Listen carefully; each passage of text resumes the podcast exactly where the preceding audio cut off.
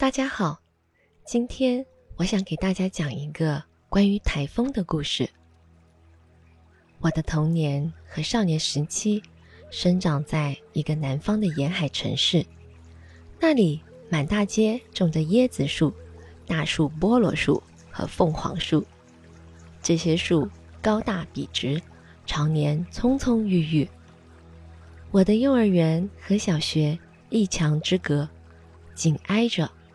学校马路对面有一棵据说三百多岁的大榕树，在那十年里，我沿着大榕树七奇八怪的树干爬过，在树下练过短跑，摘过榕树的叶子做笛子吹，春天的时候还在枝叶茂盛的树下躲过蒙蒙细雨。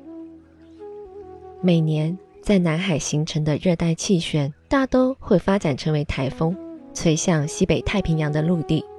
每到大台风的时候，海边的避风塘就显得特别拥挤。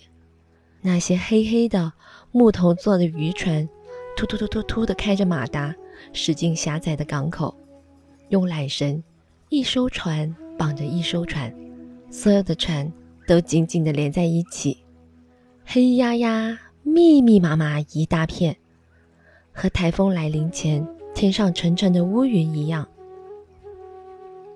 台风过境之后，总会留着一阵小风，我们叫它“风的尾巴”，一阵阵狠吹，猛的一阵风力一下又没了，稍微停一会儿，又来一阵。那风里还夹着树木疯长、青草黯然。和雨水冲刷的夏天气息。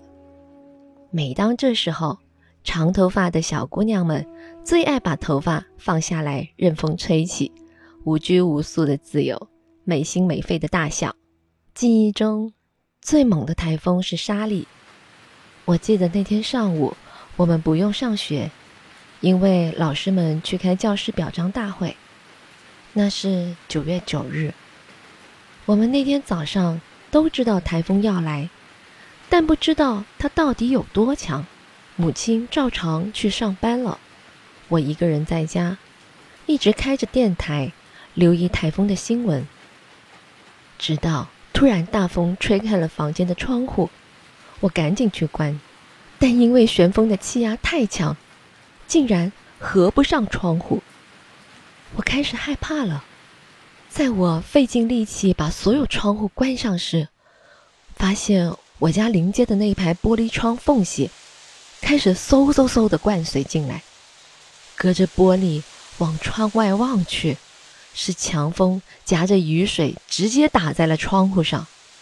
当我惊慌失措看着灌水的窗户，不知该如何时，窗外水平飘着两根建筑用的木板，在我眼前。荡过去，我顿时明白了，我是在风暴的中心。我家住七楼，客厅被强风刮进来的水淹了。那时没有手机，打固定电话联系不上母亲。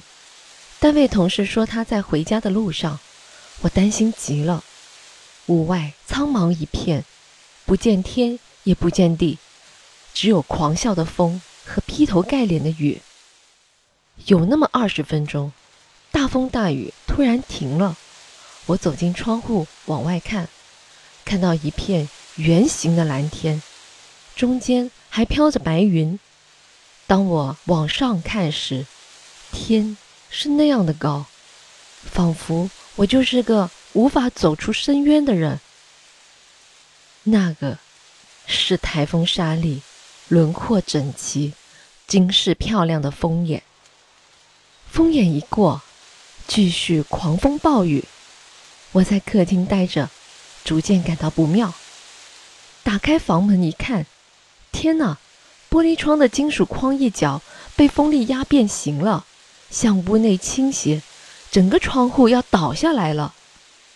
我头脑一片空白，马上冲上去，双手顶住玻璃窗，不让大风吹垮。我的双手隔着玻璃和台风沙粒玩起了较手劲儿，冲击太大了，以我少女的身躯根本顶不住。我死死的闭着眼，突然脑海中有一个声音说着：“不行了，放弃吧。”我在下一波冲击力来之前的半秒钟，放手，头也不回往客厅跑，只听到身后玻璃迅猛碎裂的声音和随即旋风进屋把门带上的一声巨响。这下，我是真的开始全身发抖了。放手，晚半秒，迟疑半秒，我都可能被迎面砸下来的玻璃伤到或者没命。我还没从玻璃窗碎裂的惊恐里缓过来，整栋楼开始在大风中晃起来，好像地震一样。那个时候，我彻底崩溃，哭了起来。差不多中午时分，风暴中心总算过去，母亲也一路历尽惊险，平安到家，劫后余生。满目苍夷，在那样的大风大雨里，人很渺小，却不卑微。相亲相爱的人会拥抱得更紧。后来，我离开了南方，远离了大海，到了北方读大学。那里有一望无际的平原，春天会有沙尘暴。夏天很干燥，秋天梧桐树会落叶，冬天会下雪。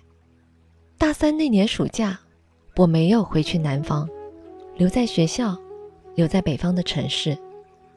那时刚毕业到南方工作的大学师兄，一个北方人，从一个南方沿海城市打来电话，说这会儿正下着大雨。他用很北方男人的语气说。你们南方的雨下的可真够狠的，那个大风大雨跟下狗屎似的。